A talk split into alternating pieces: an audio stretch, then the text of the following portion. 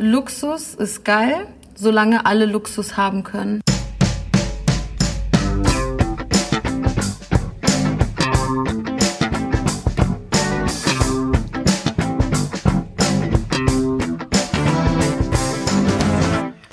Hey, hallo und herzlich willkommen zu einer neuen Ausgabe der Medienwoche, dem wöchentlichen Medienpodcast mit mir, Christian Mayer von der Welt und mit Hey, mit mir, Stefan Winterbauer von ja. Media. Wir sind ganz Vogue, wir sind am Puls der Zeit. Ja, nicht en Vogue, sondern Vogue mit W-O-K-E. Genau. Ja, ähm, so die sensiblen jungen Menschen, die auf alles Rücksicht nehmen, aber auf der anderen Seite, wir. wir. haben da, das sind wir nicht, ähm, aber wir haben da eben Hengame Yagubifara gehört, die Taz-Kolumnistin, die mit dieser Polizistenkolumne ja. für Unmut gesorgt hatte. Und die hat jetzt was zum Luxus gesagt. Das ist, Luxus ist ja, ja eigentlich nicht so ist, das ist, Ding der jungen Generation, nee, oder doch? Ist, ist Werbung fürs KDW gewesen. Ne? Er hat auch für ein paar mhm. Schlagzeilen diese Woche gesorgt. Reden wir gleich noch ein bisschen drüber bei unserem ja. großen Thema. Ach, ich wollte noch was ganz am Anfang erzählen. Sowas für Privates.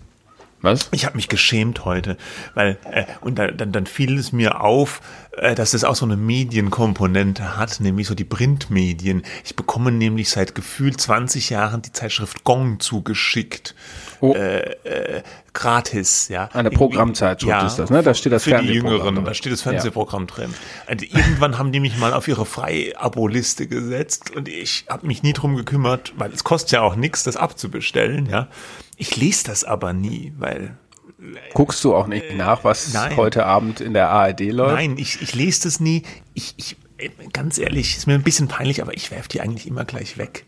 Und dann bin ich heute, äh, früh war ich laufen äh, ja, ich weiß, es ist schlimm. Auch nicht nachhaltig.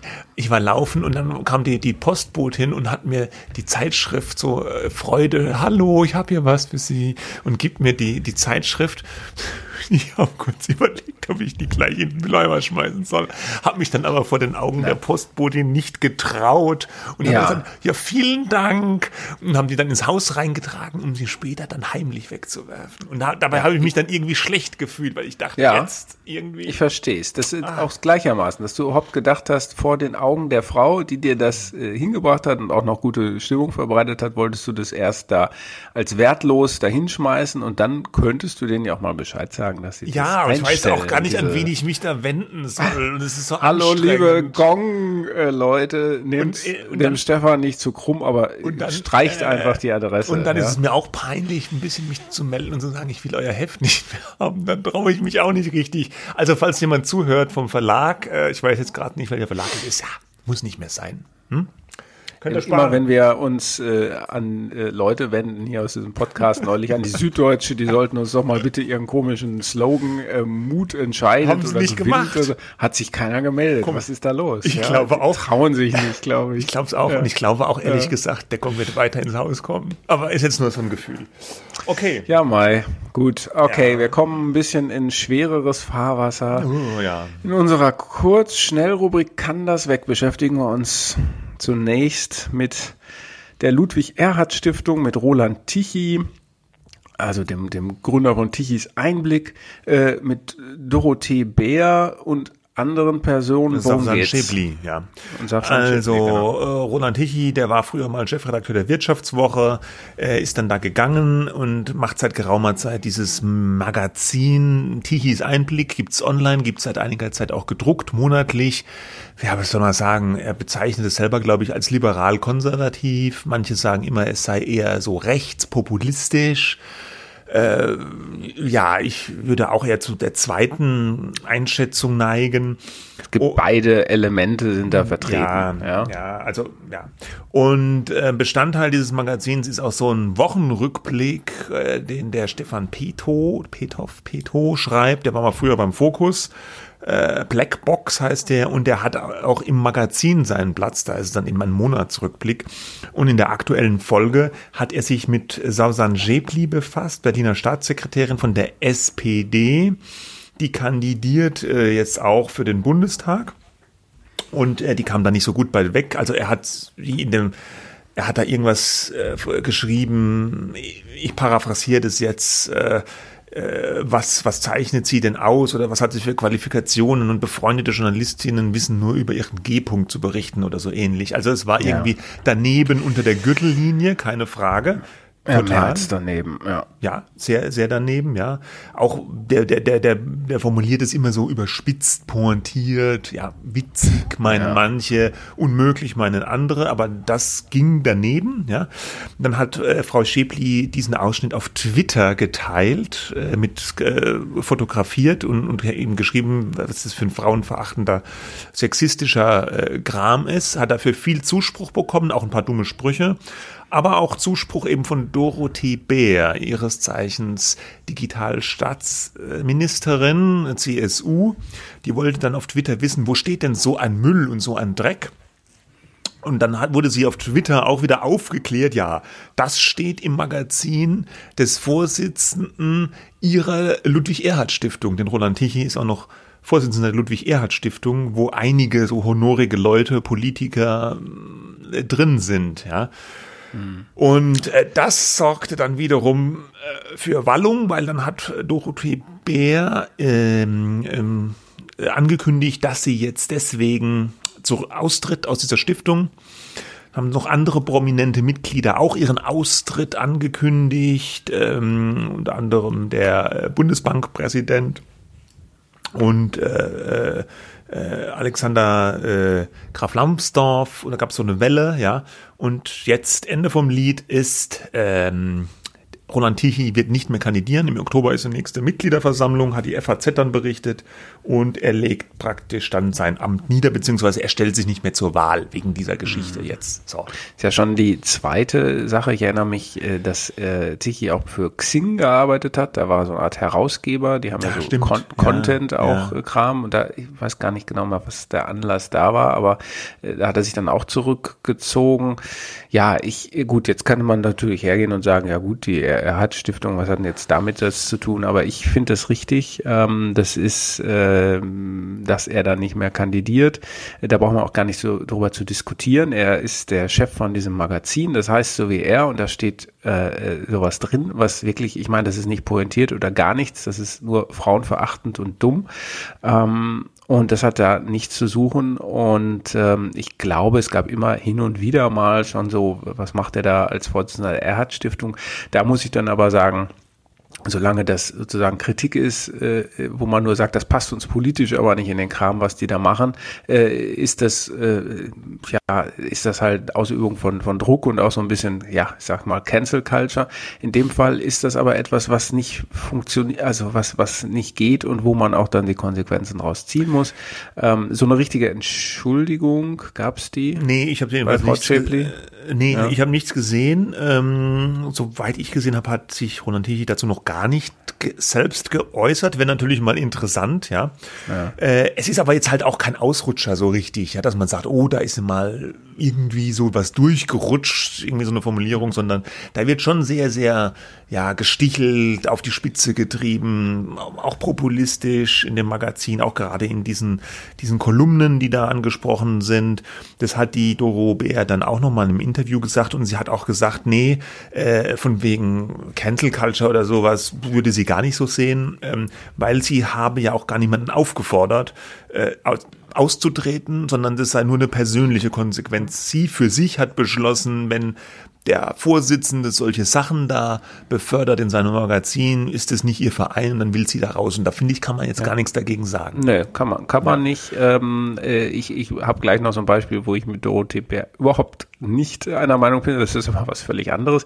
Aber das hat damit nichts zu tun. Also das ist einfach, da, da sagt man dann, das will ich nicht mehr. Das weiß sie natürlich sehr wohl, was das dann für Konsequenzen hat. Ne? Sozusagen entweder der oder ich, so ist es ja ein bisschen auch. Ja. Mhm. Ähm, aber ich finde es äh, korrekt, dass man da sagt, kann ich nicht mehr mittragen, will ich nicht mehr mittragen.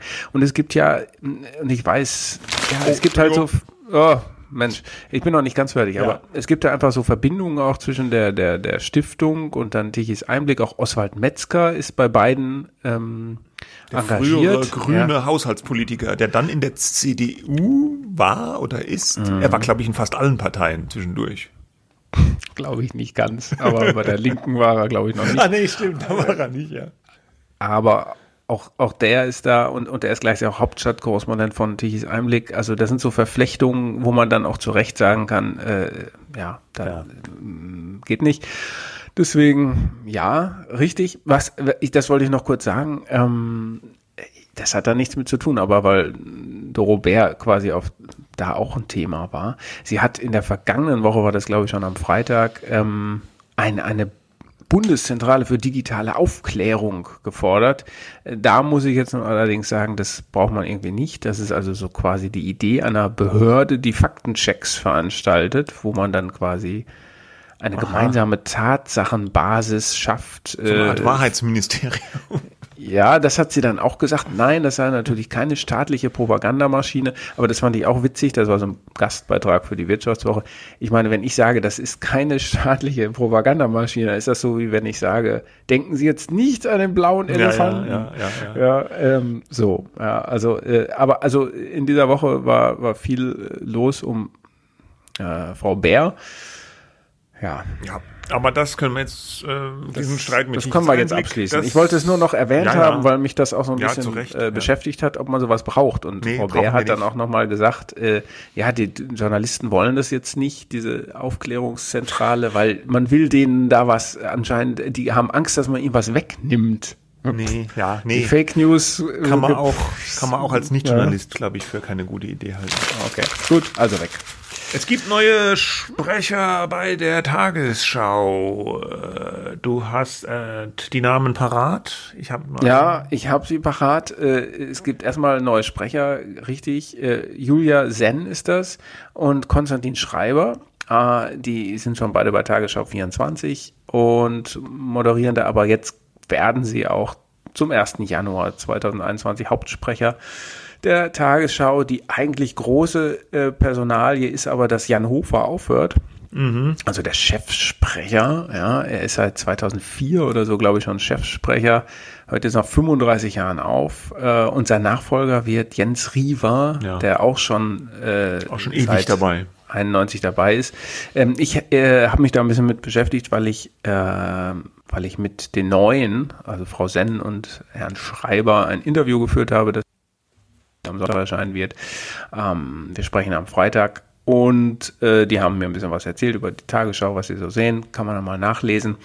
Am, haben am, die denn, äh, Witz, ja? Haben mhm. die denn was Interessantes zu erzählen? Also es war blasphemisch gefragt. Herr Schreiber mhm. ist ja auch Autor und Journalist. Der kam ja mhm. mal in die Schlagzeilen vor ein paar Jahren mit diesem Buch Der Moschee-Report, ja. wo er so äh, Freitagsgebete in deutschen Moscheen übersetzt hat.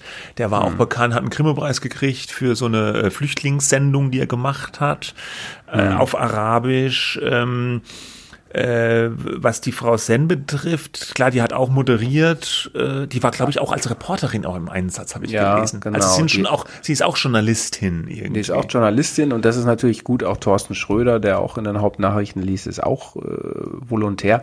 Aber das ist natürlich gewesen, also Journalist mhm. gewesen, hat eine journalistische Ausbildung. Aber das ist, war ja früher nicht so selbstverständlich. Ne? Also Frau Berghoff, so Dagmar Berghoff, Karl-Heinz Köpke und so, das waren ja keine Journalisten. Sondern Sprecher, einfach nur. Sprecher. Ist heute, glaube ich, war, glaub ich, teilweise Schauspielerin. Auch noch so, oder? Ich glaube, zum Judith Rakas ja. ist, glaube ich, auch keine ausgebildete Journalistin. Ich glaube, Aber Linda sie arbeitet journalistisch jetzt, ne? Macht sie mhm. das? Inwiefern? Mhm. Ach, die hat auch so eine Produktionsfirma gegründet, Ach, wo echt? die dann auch so Reportagen machen. Habe so. ich gar nicht Aber das kam vielleicht dann später äh, dazu. Ne? Aber äh, also insofern kommt da vielleicht ein bisschen mehr journalistische Expertise rein, sind die Sprecher nicht nur noch diejenigen, die, oder nicht nur diejenigen, die nur in Anführungsstrichen vorlesen, ist ja auch wichtig, die Nachrichten den Leuten nahezubringen, sondern äh, sich da auch mehr einzubringen, wobei ja die, die Texte schreibt ja eine Redaktion ne, im Hintergrund. Ja. Äh, das schreiben die ja nicht selber. Also, also die haben schon einiges zu erzählen äh, und ja, kann man. Das ist nochmal vielleicht, wer das nicht weiß, viele wissen uns aber wahrscheinlich der große Unterschied bei Tagesschau eben diese Unterscheidung in Sprecher und Redakteure. Klassischerweise die Sprecher, die Sprecherinnen tragen nur vor die Nachrichten, präsentieren die, die Redaktion schreibt die Nachrichten. Das ist jetzt beim Heute-Journal oder auch den Tagesthemen anders. Da sind praktisch die Präsentatoren auch gleichzeitig die Journalisten, die ihre eigenen Moderationen auch zumindest größtenteils schreiben und äh, ja, das ist einfach so ein Unterschied. Ne? Und dann und dann auch Interviews führen. ja, genau. Das selber Interviews ja führen gibt es in der Tagesschau nicht. nicht. Trotzdem ja. ist es natürlich auch für uns jetzt hier Thema, weil 20 Uhr Tagesschau immer noch ein Ritual und sehr, sehr prominent im Fernsehen. Also wer, wer da reinkommt in die Tagesschau 20 Uhr, der wird sehr, sehr prominent, den erkennen die Leute auf der Straße, kann in der Regel dann auch vielleicht noch andere Moderationen machen. Ja, Nebengeschäfte, wobei das wird ja, ja da haben wir auch drüber nicht gesprochen. so gerne gesehen. Haben, oft, da haben wir ja, auch drüber ja. gesprochen, da hat auch, äh, da haben beide was Interessantes zu gesagt. Okay. Ich will das jetzt nicht alles Nein, vorwegnehmen. Um ja. Das Witzigste fand ich äh, bei der Sache, ich wusste das nicht, vielleicht ist das auch allgemein bekannt, dass Jan Hofer anscheinend so ein Geheimnis um sein Alter macht. Ja doch, das war glaube ich bekannt. Der ist ja, das war bekannt, aber mir jetzt nicht so. Also er ist eigentlich, also angeblich ist er vielleicht 70, aber vielleicht auch 68. Man weiß es nicht genau. So man wie Iris Berben, da weiß man es auch manchmal nicht genau. Also, okay, also weg. So, Gut, und auch nochmal ARD, oh, ARD, der Volker Herres äh, hört auf, äh, Programmchef äh, der ARD und gibt seinen Posten ab. Äh, Christine Strobel übernimmt, das ist die, quasi die Chefin von der Digito, große äh, Spielfilm, Spielverwertungs genau. und so weiter äh, Firma, die auch zur ARD gehört. Ähm, ohne Zweifel äh, kompetente Nachfolge. Was mich nur ein bisschen irritiert hatte, ist, warum der der äh, Volker Harris hört irgendwie ein halbes Jahr eigentlich ja. auf, sein Vertrag läuft eigentlich noch länger.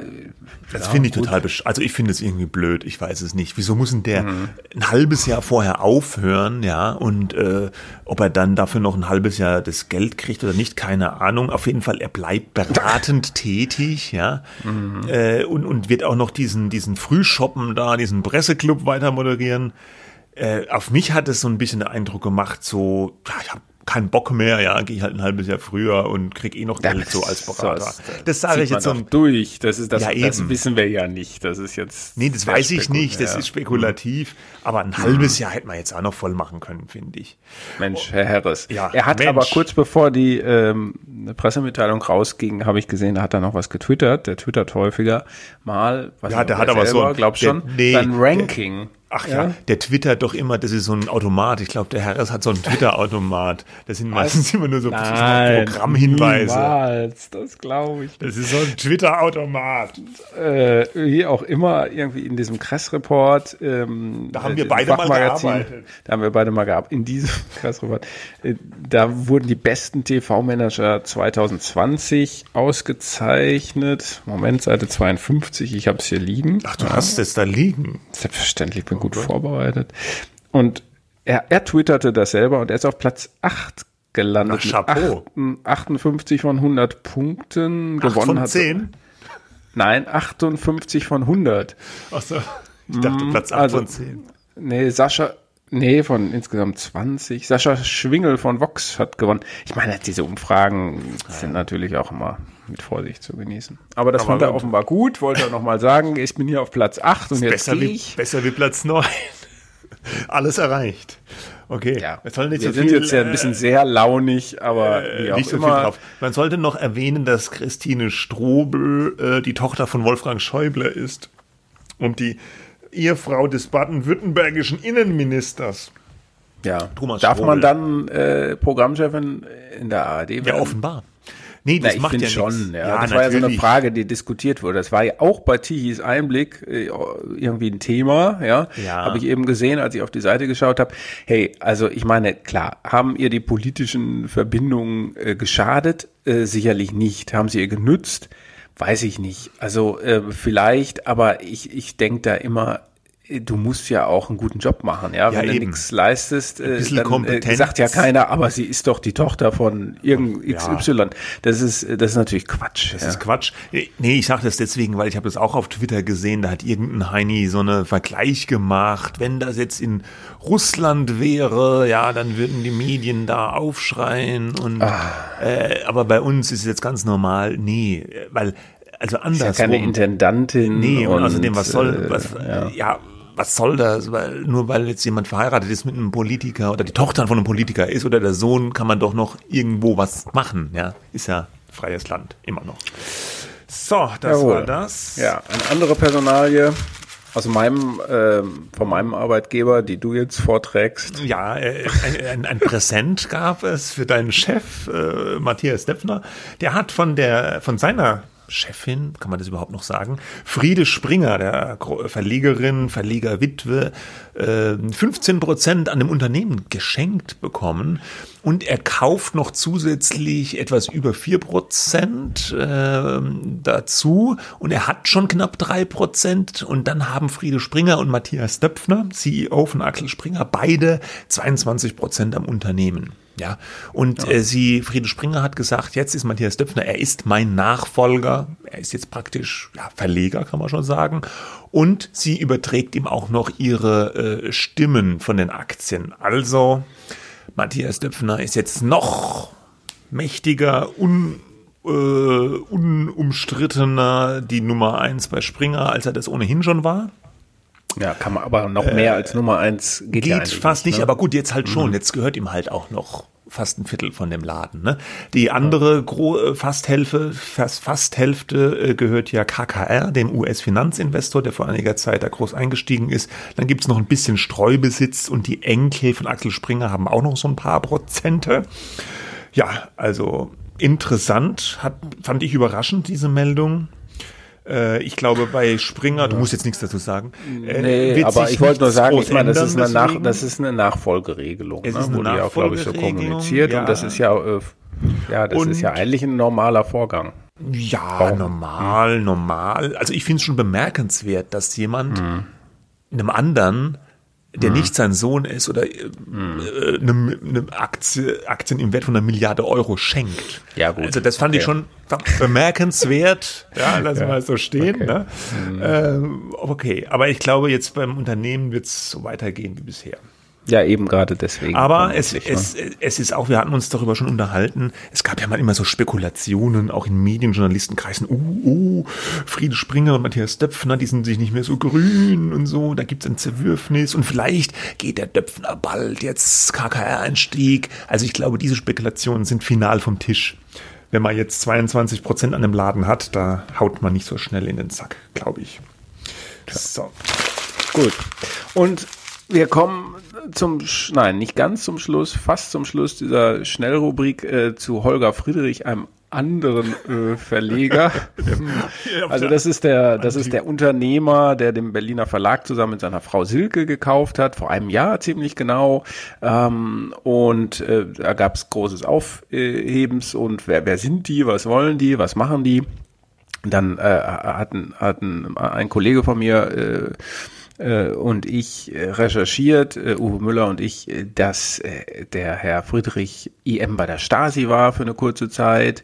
Ähm, dass, äh, da hat man noch andere Geschichten äh, über ihn veröffentlicht, ähm, ähm, die so ein bisschen so in, in einem naja, zumindest am Licht erscheinen ließen, wo man fragen konnte, was, was sind seine Pläne tatsächlich? Äh, was uns besonders aufstieß, aber auch anderen ist, dass er seine Tätigkeit für die Stasi vorher nicht kommuniziert hat an seine Mitarbeiter. Das hätte er vielleicht gerade beim Berliner Verlag machen müssen, aber haben wir schon über ja, alles schon gesprochen. Geredet, äh, ja. äh, aber jetzt war es so ein bisschen ruhiger geworden. Oh. Ähm, und jetzt hatte die Kollegin Ulrike Simon eine sehr interessante Geschichte in Horizont, das ist das Fachmagazin, dass es da wohl ein Workshop gegeben hat äh, mit Bernd Runge. Ja, ja, und Bernd Runge, wer war das? Bernd Runge war mal Chef äh, der, der, des deutschen äh, Ablegers von Condé Nast, US-Verlag, eigentlich bekannt für so Magazine wie Vogue, Architectural Digest, GQ, also so Luxus-Lifestyle-Hefte. Äh, hat Runge auch erfolgreich gemanagt in Deutschland und mh, hm, die Sache ist jetzt die, dass es über ihn auch Stasi-Enthüllungen gab. Also er war auch ähm, IM bei der Stasi gewesen, äh, mhm. hat dann kurze Zeit nach diesen Enthüllungen auch ähm, das Verlagshaus verlassen, war dann, glaube ich, bei einem Auktionshaus zwischenzeitlich ja. und dann auch ein bisschen weg von der Bildfläche, zumindest von der Medienbildfläche. Nee, er hat da doch ein äh, Magazin gegründet. Ach stimmt, der hat ja noch ein Magazin. Dieses Interview-Magazin. Ja, das, das Andy Warhol-Magazin. Ja. ja, das deutsche Version vom Interview-Magazin. Aber so richtig hat es nicht. Äh, nee, aber das noch? oder ist auch schon wieder weg, oder? Ich glaube, das gibt's, aber läuft sehr unter der Wahrnehmungsgrenze. Ja. Äh, da gab's auch so wie er das finanziert hat. Da war von russischen Oligarchen die Rede, ja, oder ist sogar ja. so, dass der Geldgeber ist. Ähm, also, äh, dass man vielleicht dazu sagen muss, Runge ist so erinnere ich das jedenfalls. Wir hatten damals im Kressreport, glaube ich, noch darüber berichtet, über seine Tätigkeit. I.M. Olden hieß er. Er ist bei ähm, Condé Nast eigentlich nicht so sehr gegangen wegen dieser Geschichte, da hatte man sich sogar noch äh, zu ihm bekannt, äh, sondern äh, ich glaube, das hatte sehr viel mit der Erfolglosigkeit der deutschen Vanity Fair zu tun, die er Ach, in den. Markt gebracht, hat er in ja den Markt geworfen hat. Äh, ja. Verantwortet, mhm. ja, ja, ja, hast recht. Genau, das war so als die Vanity Fair, berühmtes amerikanisches Magazin von Condé Nast, sehr stylisch, aufwendig, Hochglanz, äh, Promis, äh, aller oberste Kategorie. Und das hatte er dann so als Wochenmagazin äh, starten wollen. Und das war, ich meine, unabhängig davon, wie man jetzt die Zeitschrift fand, ich glaube, das war einfach damals für den deutschen Markt irgendwie eine Nummer zu groß, hat viel Geld gekostet. Und es könnte sein, dass es auch noch hat. So erinnere ich das. Aber, ja, ja. ja. Aber, aber die Frage ist jetzt, warum hockt der da rum in einem Workshop? Der da rum? Äh, mit ja. äh, Herrn also der Friedrich? Hat, ja. Der hat nichts gesagt, oder? So wurde berichtet. Der hat nur da gehockt oder? Ja, wenig gesagt, so kolportierte äh, die Kollegin äh, ja. Simon. Ähm, aber er wurde wohl so als eventueller Kooperationspartner vorgestellt, so hieß das in Ihrem Bericht. Aber was das dann für eine Kooperation sein könnte, weiß das weiß man nicht. Es gibt eine Verbindung, nämlich eine leitende Angestellte, sage ich mal, äh, bei der Berliner Zeitung ist jetzt Margit J. Meyer, die war lange Chefredakteurin der deutschen AD, Architectural mhm. Digest, eben, äh, wir hatten es eben schon, und äh, eben auch quasi Runge, äh, damals als Runge-Chef war, mhm. ja, quasi der Chefin, so eine, ja, sagen umwobene, eher exzentrische Journalistin. So heißt es. So heißt es, ja. Ähm, und die ist da jetzt im Berliner Verlag, die ist da geholt worden und dann, natürlich kann man sich dann vorstellen, dass die vielleicht gesagt hat, vielleicht, nur Spekulation, komm, wir können mal den Bernd Runge fragen, ob er nicht mal vorbeikommen will. Aber mh, hm, also ein bisschen, bisschen komisch ist das schon. Man weiß, es ist ein Kollege, mein Kollege Uwe Müller und ich haben uns das auch schon mal angeschaut, werden uns da vielleicht noch mal ein bisschen mit beschäftigen, aber pff, weiß jetzt nicht, ob da was bei rauskommt oder nicht, ist schon ein bisschen auf auffällig, wenn man sowas macht und dann aber nicht sagt, was man eigentlich will. Aber ja. das ist natürlich Sache von Herrn Friedrich. Ja? Aber der, der weiß ja auch, dass diese Stasi-Sache mit Runge gab und dass, dass da darüber geredet werden würde oder so. Ist irgendwie so ein bisschen so, wirkt so ein bisschen, als wolle er sagen, ist mir doch egal, so, ne? Ich mach ja, mein so Ding. so ein Statement, ja. so. Ich lade ein, wenn ich will, ja. Badge. Ja. Aber, ey, ähm, es gab dann ja auch noch so Verkaufsgerüchte, dass die den Verlag vielleicht wieder verkaufen wollen. Ich, ja, gut, wenn man jetzt ein Angebot hätte von jemandem mit sehr viel Geld, aber ich kann es mir eigentlich nicht vorstellen, nee. weil es geht ja im Grunde darum also zu zeigen, dass man was kann, dass man das schafft. Der äh, hatte ja wohl äh, ein Angebot tatsächlich, als diese Spekulation aufkam, hat so ein österreichischer Verlag da mal mhm. vorgefühlt und er hat mhm. äh, Holger Friedrich äh, deutlich abgesagt und äh, zurückgeschrieben, keinerlei Verkaufsabsichten. Mal wird sehen. So, noch einen kurzen, in der kurzen Rubrik haben wir das Dschungelcamp. Es findet statt auch im kommenden Jahr trotz Corona, aber nicht im Dschungel, sondern in äh, England, ja. Ähm, wir hatten das glaube ich schon mal ganz kurz. Also in Australien ist ja schwierig. Dich beschäftigt dir das schon mal, wo jetzt das um Ja, mich beschäftigt das ein bisschen. Mhm. Äh, in Australien ist ja schwierig bis unmöglich wegen Corona einzureisen, dann eine TV-Produktion ähm, durchzuziehen. Deswegen haben die Engländer, die ja auch das Dschungelcamp produzieren, sich schon vor längerer Zeit entschlossen, wir machen das daheim in Wales, in so einer Burg bei schlechtem Wetter. Und die Frage war jetzt, was machen die Deutschen? Äh, machen die es dann in Deutschland, machen sie es gar nicht, machen sie es ganz woanders oder machen sie es auch in England. Und wenig überraschend finde ich, man hat sich jetzt bei RTL dazu durchgerungen, es auch in Wales zu machen, in der gleichen Kulisse wie die Engländer, weil ist einfach billiger, ne? muss nur einmal die Kulisse aufbauen, die ganze Infrastruktur ist ja eine sehr, sehr teure Sendung und es heißt ja, die lohnt sich überhaupt nur, weil verschiedene äh, Produktionen aus mehreren Ländern sozusagen die ganz, das ganze Setting gemeinsam nutzen. Ja. Jetzt findet es halt da in England statt, in Wales, äh, bei kälteren Temperaturen. Und ja, wird, wird ein anderes Dschungelcamp dann für dieses Jahr werden. Aber die hm. Sendung findet statt, ist für RTL, mal ganz abgesehen von dieser Trash-Diskussion, immer noch ein wichtiges Ding natürlich, weil es trotz aller Abgesänge immer noch sehr, sehr gute Quoten in der Regel holt und auch für die Vermarktung sehr, sehr relevant ist. Deswegen wollen die natürlich auch in Corona-Zeiten nicht darauf äh, verzichten. Ja, so viel ja. dazu. Gut. Und dann machen wir weiter, oder? Ähm, ja. Ähm, wir, äh, es, es, es gibt ja immer so eine Tradition, äh, dass, dass Redaktionen manchmal sagen, komm, wir lassen mal unsere Zeitung oder unsere Zeitschrift einen Tag lang von einem anderen Chefredakteur oder einer anderen Chefredakteurin oder einem Prominenten, also einem Prominenten meistens. Meistens prominent. Meistens ja. war es Karl Lagerfeld. Sehr häufig war es Karl Lagerfeld. Ich glaube, der hatte schon sehr viele in seiner Zeit äh, Magazine gestaltet. Aber jetzt gibt es äh, da äh, heftige Konkurrenz, denn gleich zwei äh, Medien haben sich äh, ihre Ausgaben oder einen Teil der Ausgaben äh, von Fridays for Future sozusagen gestalten lassen. Ja? ja, und zwar die Taz, wo es vielleicht nicht ganz so überraschend ist, und der Stern in dieser Woche, wo es schon ein bisschen überraschender ist, wobei der Stern war ja schon eher die ganze Zeit Fan ja von Fridays for Future. Die haben ja auch Kretas äh, Atlantik-Segelturn vor einiger Zeit groß begleitet mit großem Gedrommel und äh, Gruner und Jahr, RTL, äh, Bertelsmann, wo der Stern erscheint, die haben sich ja auch im Moment so eine ähm, äh, so einen grünen ja, was soll man sagen, so ein grünes Motto gegeben. Sie wollen da sehr für Klimabewusstsein äh, trommeln in den Medien und nutzen eben dafür alle Medien des Hauses. Und da ist das jetzt eben auch so ein Bestandteil, dass Fridays for Future das Heft macht oder Teile des Heft Heftes macht.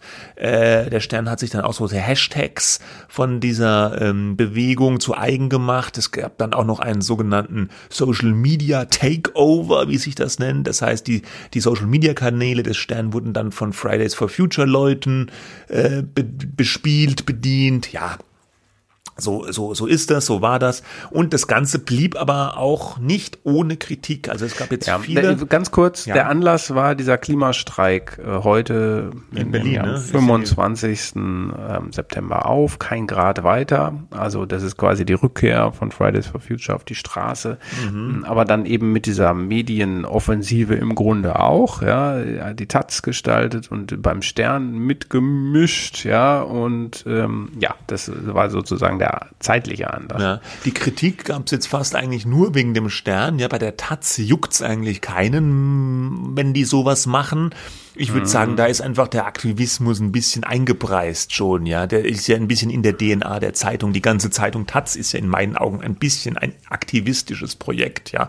Ist eine linke Tageszeitung, die steht sowieso in meiner Wahrnehmung, ich glaube auch in ihrer eigenen Wahrnehmung, für Umweltbewegung, für linke Politik, für Feminismus und so weiter. Ich glaube, da würden die von der Taz jetzt auch nicht widersprechen, oder? Nein, Nein. aber äh, klar, aber es ist natürlich auch immer ein, noch ein journalistisches Produkt, ja, ja, egal wie man dazu politisch äh, steht. Aber die, die Frage ist ja, und die ist damit verbunden worden, wenn jetzt Karl Lagerfeld das macht oder jemand anders, äh, kann man sich auch darüber streiten, soll man das machen? Was für ein Unternehmen ist das? Braucht man das? Äh, will man das? Aber es ist meistens so ein Marketing-Gag, dann und, und dann gibt's vielleicht irgendwie andere Bebilderungen, Formatierungen, Anzeigen, was weiß ich. In dem Fall ist da ein politisches Ziel mit verbunden und ähm, niemand sagt ja, dass man nicht über den Klimawandel berichten soll. Gerade, man soll viel über den Klimawandel äh, berichten und das einordnen und mit journalistischen Mitteln, aber wenn das natürlich eine Aktivistentruppe macht, dann könnte man nicht vollkommen zu Unrecht sagen, ja, aber ist das jetzt, ist das jetzt noch Journalismus? Ja, zumal und, und die Stern-Chefredaktion sagt ja auch, wir sind in Sachen Klimawandel nicht mehr neutral neutral, sondern wir beziehen da explizit. Äh, Wie der Guardian, ne? Der hat das der doch sagt auch das schon auch. gesagt. Ja, ja, mhm. stimmt, der sagt mhm. das auch. Da haben wir schon drüber gesprochen. Äh, da gab es jetzt, wie gesagt, die, diese ganze Kritik, vor allem am Stern. Und ich habe mich auch gefragt, ist es berechtigt, diese Kritik? Also mir fiel dann zum Beispiel ein, ganz früher, da gab es ja dieses ganz berühmte Sterncover mit dem Abtreiben, ne? Als wir Abtreibung ja. Noch mhm. illegal war und mhm. dann haben die ganz viele Frauen, prominente und nicht prominente, äh, gezeigt im, im Magazin und auch auf dem Cover, vor allem die Prominenten, die eben abgetrieben haben, haben damit ein Statement gesetzt gegen diesen Paragraph 218.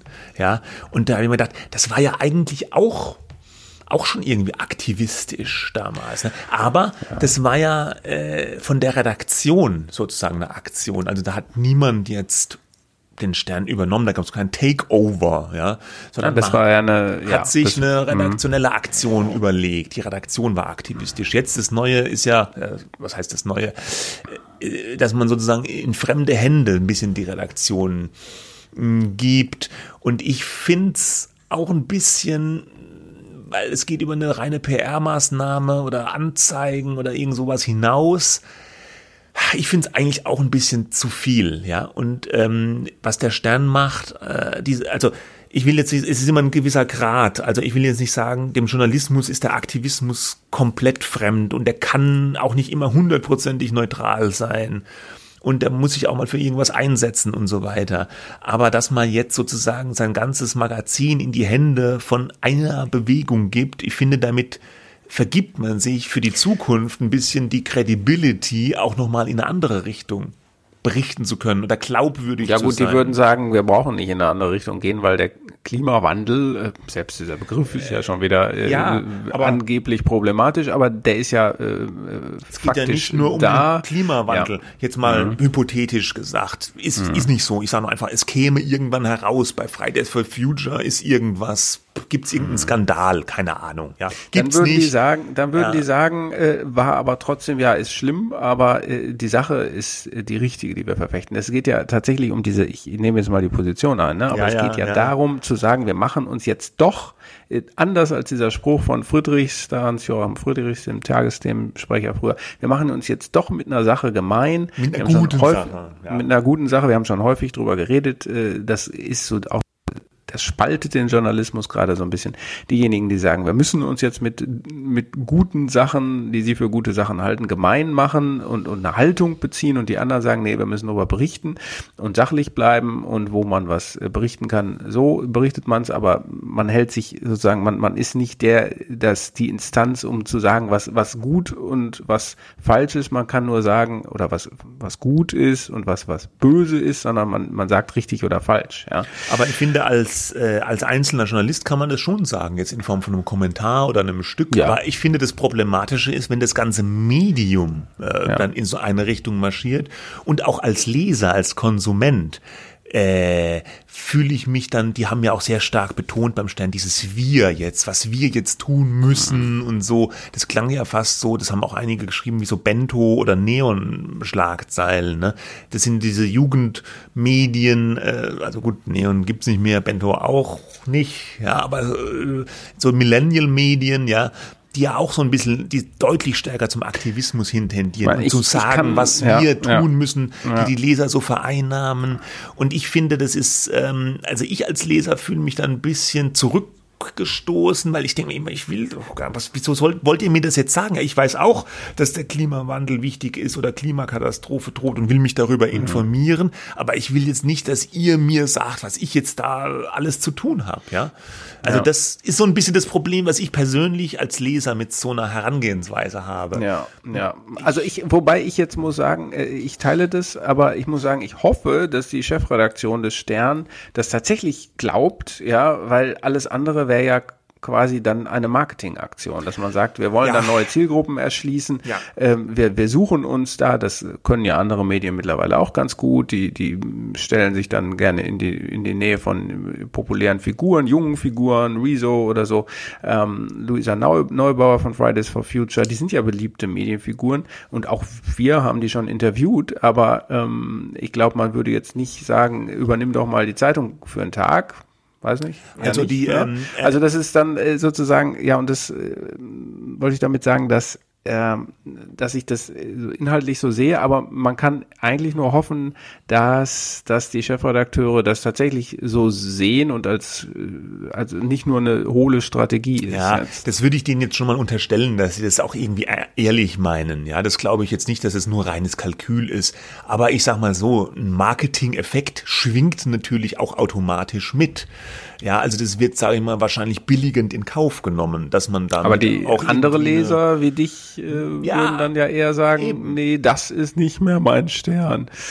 Ja, falls das hier war oder so. Ja. Aber äh, ja, aber offenbar ist diese diese neue junge Zielgruppe dann den Machern wichtiger vielleicht als eine mittelalte Zielgruppe wie ich oder so. Kann man ja die Entscheidung treffen. Es, ja? es gab wohl auch, äh, oder es, es gibt im, im, Editorial des, des Stern auch ähm, durchaus die Kritik, die es innerredaktionell gab. Also da werden Namen von Redakteuren genannt, die das nicht richtig finden. Die sagen eben, nee, wir dürfen uns mit niemandem gemein machen. Ähm, wir müssen da berichten und das ist es und nicht äh, Aktivisten ans Ruder hier lassen und sei es nur für einen Tag.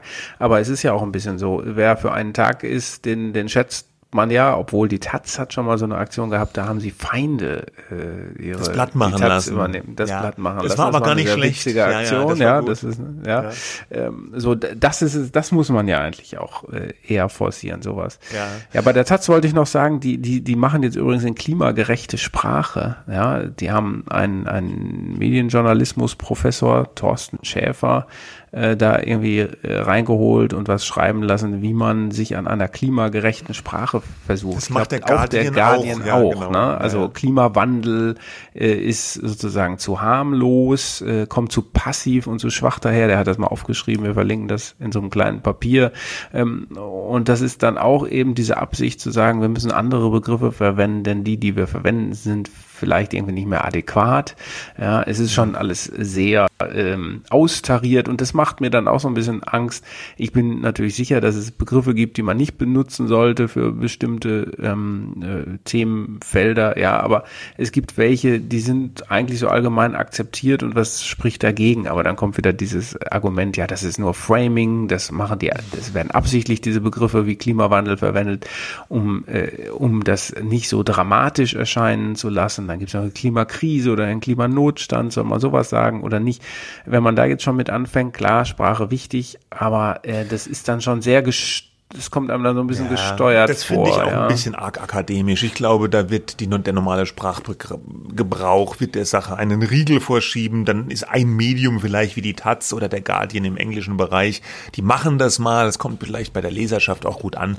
Kann mir aber nicht vorstellen, dass sich das äh, weiter durchsetzt, weil äh, die, die Sprache findet da ja schon ihren eigenen Weg. Ja, die Leute werden trotzdem noch Klimawandel sagen wahrscheinlich, weil sich dieser Begriff jetzt einfach so eingebürgert hat und äh, man sich dran gewöhnt hat. Und man weiß ja auch ungefähr, was damit gemeint ist. Ich finde jetzt nicht, dass der Begriff Klimawandel positiv konnotiert ist, äh, sondern dass es durchaus ein Begriff ist, der auch der, ja, wo man weiß, wenn man den hört, dass es eine dramatische Situation ist und so weiter. Er ist neutral. Wandel äh, heißt, es verändert sich was, es verändert sich ständig was in Richtung und wie schlimm oder stark das ist, weiß man erstmal nicht. Ne? Ja, ja, ja. So. Ja. Noch das ganz Thema kurz. ist, äh, das muss man, glaube ich, noch sagen. Das ein Thema ist, dass man auch Themenausgaben machen kann und so weiter, ist, glaube ich, überhaupt nicht die Frage. Nicht die, Frage. Äh, die, Frage. ist nur, wer macht das? Und das sollten am Ende Journalisten machen und nicht äh, Gäste, die, äh, die zum Demonstrieren auf die Straße gehen. Das ist auch, das sollen die auch machen. Das ist auch wichtig. Ähm, jeder soll für alles demonstrieren können, wenn es in einem Rahmen ist, äh, den die Verfassung zulässt. Aber äh, man, und wenn die was rausgeben sollen, sollen sie eine eigene Zeitschrift machen. Die kann man dann ja auch kaufe ich das Greenpeace-Magazin, aber äh, dann doch bitte äh, nicht in Magazinen, wo man auch einfach sagen muss, da stellen wir, ähm, da, da recherchieren wir journalistisch und nicht einem sozusagen vorgefahrenen Ziel.